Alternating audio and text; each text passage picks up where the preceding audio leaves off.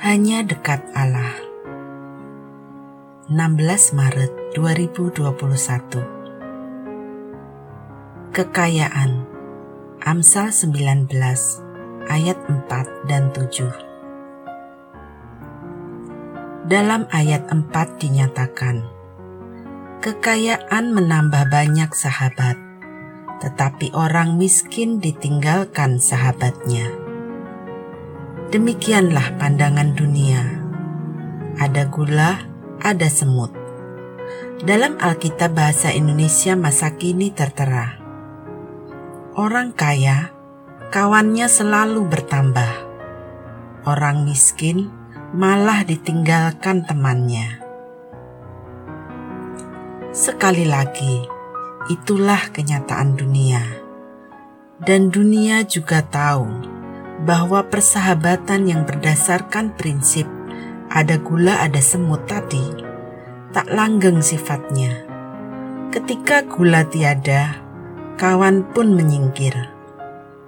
Bahkan bisa jadi orang yang siap mati untuk kita karena rasa manis tadi malah bisa membenci kita. Itu jugalah yang dinyatakan dalam ayat 7 Orang miskin dibenci oleh semua saudaranya, apalagi sahabat-sahabatnya. Mereka menjauhi dia. Ia mengejar mereka, memanggil mereka, tetapi mereka tidak ada lagi. Bagaimana kita menerapkan kedua amsal ini? Pertama, kita tidak perlu menghindari kekayaan itu adalah karunia Allah. Namun, kita mesti menyadari bahwa ada saja orang yang berupaya mendekati kita karena kekayaan itu. Karena itu, kita tidak perlu menjadi pongah.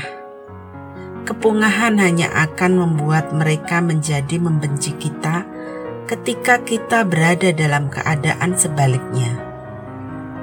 Kedua, Jangan nikmati kekayaan itu sendirian.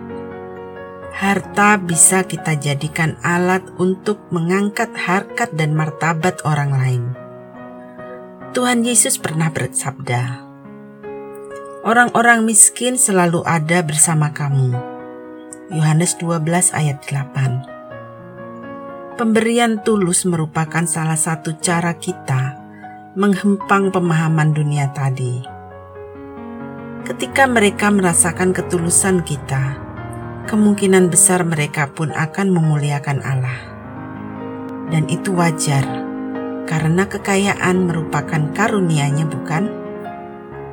Salam semangat dari kami, literatur perkantas nasional, sahabat Anda bertumbuh.